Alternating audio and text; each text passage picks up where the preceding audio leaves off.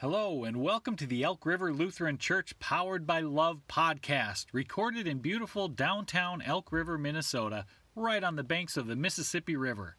Today we'll explore the Bible, life, and faith. So sit back, relax, and enjoy some sacred wit.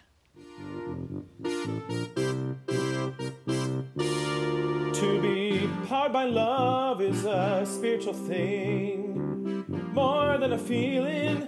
To be powered by love. Don't take money, don't take fame, don't take no credit card to ride this train. It's strong and sudden, it's cruel sometimes, but it might just save your life.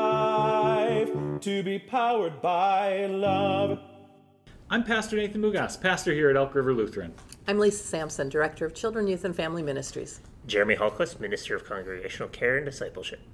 And this morning we are talking about vocation, this idea that we all have these callings from God. Some of them might be a job that you do, a, a role that you play as parent, and uh, all of it is to be clothed with Christ. And that's one of these lines from the scripture reading that we're going to hear now from Romans chapter 13. And uh, this morning we have a special guest scripture reader. Uh, Fran is going to read our reading. So, Fran, take it away.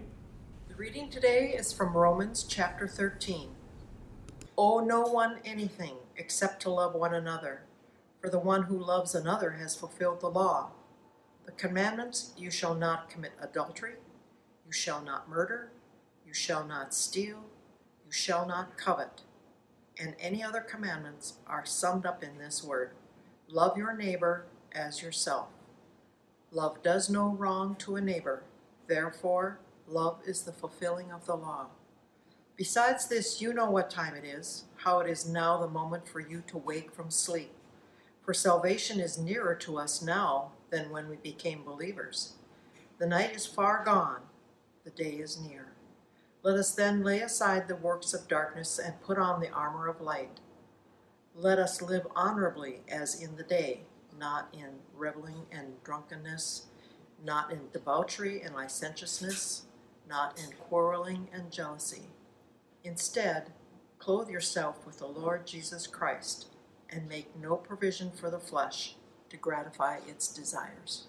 All right, well, thanks, Fran. Uh, and so that scripture reading from Romans uh, 13, uh, it does talk a little bit about how we are to live this life of faith. And uh, this morning we actually have a, a sermon that uh, I'm going to do but it's okay. going to be a little different as well. Just like we have virtual Taylor, we're going to have virtual Pastor Nathan uh, here this morning doing a sermon as well. And so, uh, as you'll see in it, it's uh, been recorded and edited as some video, but it is on this theme of vocation. So, uh, we're going to continue with that uh, that uh, sermon short is what we've decided to call these because it's a little shorter sermon. Uh, we'll continue with that sermon short, and then we'll come back around the table for some conversation. And so here's that sermon. Virtual Pastor Nathan, take it away.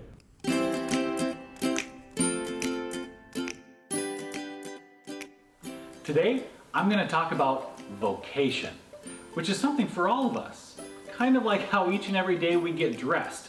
Now, granted, during this COVID time, I know we maybe get dressed a little later than normal, maybe a little less often than normal because we're not getting out as much.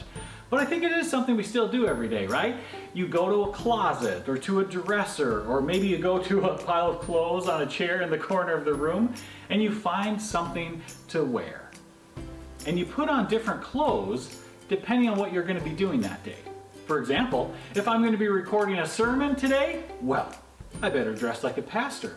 Whereas if I'm going to be heading outside to mow the lawn, well, yeah, all right, that's a little more like it, a little uh, more comfortable. Don't have to worry about getting all dirty and grubby. Uh, but hey, what if I wanted to go to a Minnesota Twins game? Well, there we go. Now I'm at the game ready to catch that Buxton home run. Well, if I'm going to a business meeting, I better dress appropriately. Well, what about those days playing outside with the kids? See, this is nice. See, we put on all these different outfits depending on what we're going to be doing that day. But the consistent element in it all is us. Underneath whatever outfit it is that you are wearing is you. Uh. Yeah. like I said, underneath it all is just you. And God has created you in such a way that you are exactly enough. God knows you, God loves you, and God has called you to fill a variety of roles in this world. And within our Lutheran tradition, we call those roles vocation. Vocation are all of these different roles that God has called you to fill in this world. Just like how every day we put on different clothes, we are also called to a variety of vocations, a variety of roles within this world. God has called me to be a pastor, and God has called me to be a dad. I'm also called still to be a son. I'm called to be a good citizen, a friend. You could go on and on. We have a variety of roles and vocations. I think you get the idea. So maybe you're called to be a student or a teacher, a grandparent, or a fun aunt. Whatever your job is, that thing that you get paid to do, I hope that you see that as a vocation, as a calling from God because all of these different roles are so important to you being who God created you to be, who God has called you to be, which is exactly what the world needs. Frederick Buechner said it like this Your vocation in life is where your greatest joy meets the world's greatest need. Well, I love being a pastor. I love being a dad. These vocations are where I find my greatest joy, and it turns out there's a need in the world for that as well. It's who God has created me to be, and I love it. God has created you, God knows you, and God has called you. I want to close with a few verses from Psalm 139. O Lord, you have searched me and known me. You know when I sit down and when I rise up. You discern my thoughts from far away. You search out my path and my lying down and are acquainted with all my ways. Even before a word is on my tongue, O Lord, you know it completely. You hem me in, behind and before. You lay your hand upon me. God has created you. God knows you. God loves you. And God has called you. So, what is your vocation?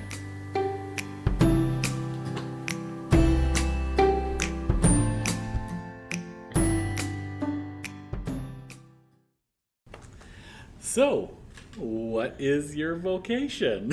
a little different form of message, I know. Uh, maybe parts a little weird, uh, but Just just a little. just a little. Okay, good. Well, but that is the big question. Uh, vocation, these roles of God. What is your vocation? How do you see these multiple callings from God in your life, currently, past, present, future, all of it? What do you think?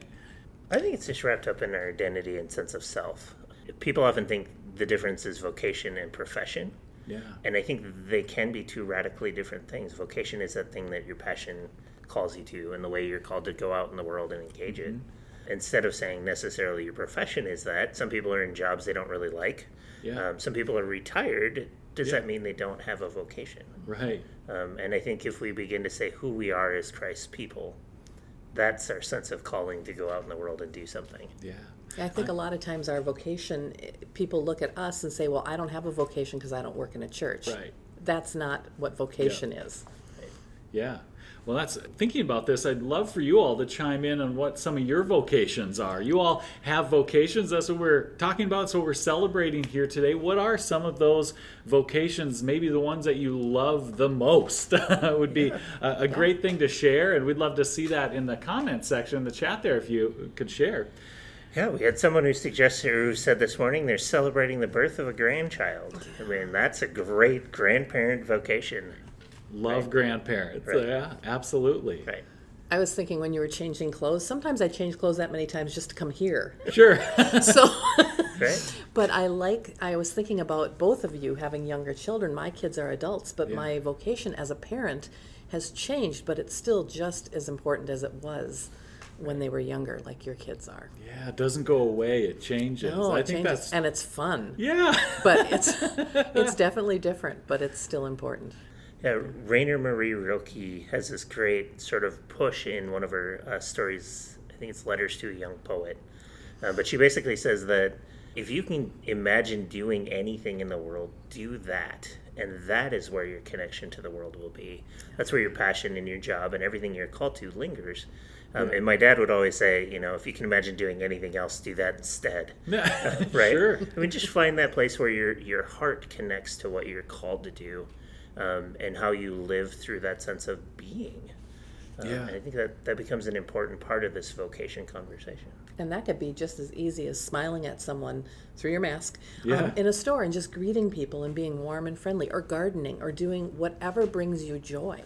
Absolutely. You know, I think that that's what I love about that Frederick Buechner quote. Your vocation in life is where your greatest joy meets the world's greatest need. That, you know, your vocation, the things that you do each day should bring you joy.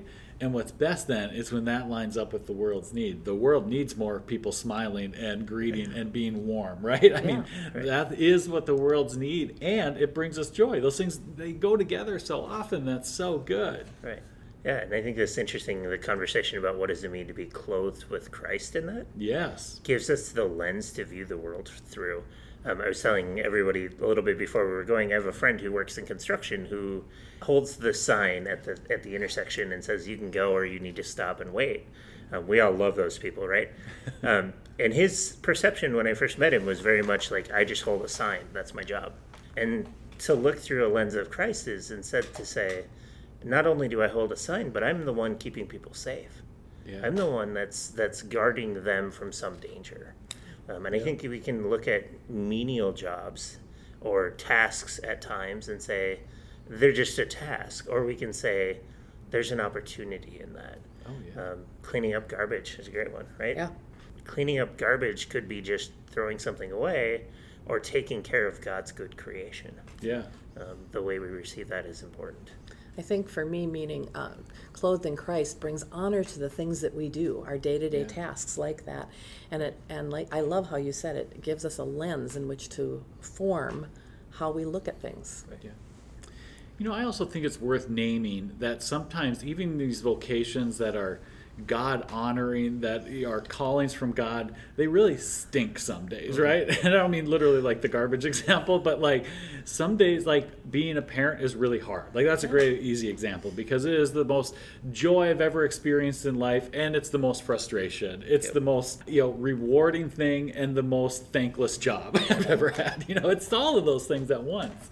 And, and I think that's the reality just of life. And I think part of the encouragement in this Romans reading and being clothed with Christ is is not to ignore that sometimes life is hard. I don't think that is the message of the gospel or the message that Jesus proclaims, but that it's worth it. That there is something to this sacrificial life that yes, sometimes it's hard, but God is with us in those hard times, that God is carrying us through those more difficult times. And in the end, it will get better. I mean, it, it, when you're living into your vocation, it's not going to be miserable every day. if you can imagine doing anything else, do that, right? Like, Yeah. I mean, you know, when you're into those vocations that truly are those callings from God, there will be more joy than frustration, I think. I like this phrase um, down in verse 11 is how it is now the moment for you to wake from sleep. Yeah. So pay attention. Pay attention to those things around you. And don't, uh, my son says, I'm just a cook at a restaurant. I said, but you're cooking good food and you're bringing happiness to a lot of people. You're feeding people. Yeah. And it's not always fun, it's drudgery. Yeah. And it becomes a challenge of how do you understand your vocation? I'm thinking of our college students or soon to be college students and wondering, you know, remembering those days of, of struggling to figure out what do I want to do with my life? And then having to start to realize this still small voice that sort of pushes and nudges. Um, and I, I liken it to if you're walking down the street and you see something and you take notice of it, that is the thing you're called to do in the moment. Yeah. Yeah. Um, it's a moment that you stop and take notice, and I love that sense of vocation being purpose. Yeah. Have you ever noticed something and you think somebody, oh, s- a lady drops something, and you look around going, oh, I think I'm the one that's supposed to go help her. you know, that's your vocation, what you're called to do in that moment. Yeah, and so I think the final question that that video left us with is what is your vocation? And so I hope that that's something that you'll ponder over the next week and, well, actually over the whole rest of your life is to ponder that question and think about what does it mean to live into that vocation. Also, I think just as kind of a, a summary to come back to those final points of that message as well is just the reassurance that you are created by God. The Bible tells us God knit you together in your mother's womb, that God knows you, that God knows every hair on your head. God counts them. Isn't that an interesting thing? wait, wait. God, God has for some of us a few less to count, right? Yes, right. Okay, yep. So it's an easier counting job for some than others. Uh, but God knows the hairs on your head. God knows the good and the bad of you, everything. And God loves you. We have no better example than that love than Jesus on the cross. Christ is the embodiment of that love that we celebrate. And God calls you. God has called you to many and broad vocations that you are called to live even today, this very day. And so we leave you with that question, that encouragement. What is your vocation? It's both a question and an encouragement because we know you have a vocation, and actually more than one. And so we want to leave you now with a prayer of good courage.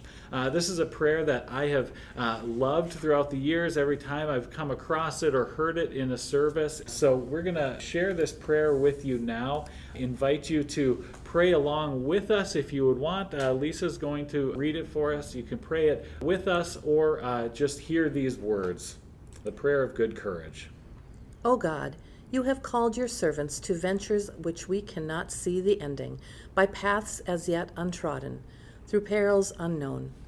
Give us faith to go out with good courage, not knowing where we go, but only that your hand is leading us and your love supporting us. Through Jesus Christ our Lord. Amen. God has created you, God knows you, God loves you, and God has called you. Thanks be to God. Amen. Amen. Well, thanks for joining us. You can find more information about Elk River Lutheran Church at our website, elkriverlutheran.org. And if you'd like to give to support this podcast and the other ministries of the church, just click that give button at the top of the homepage. Thanks again, and have a great week.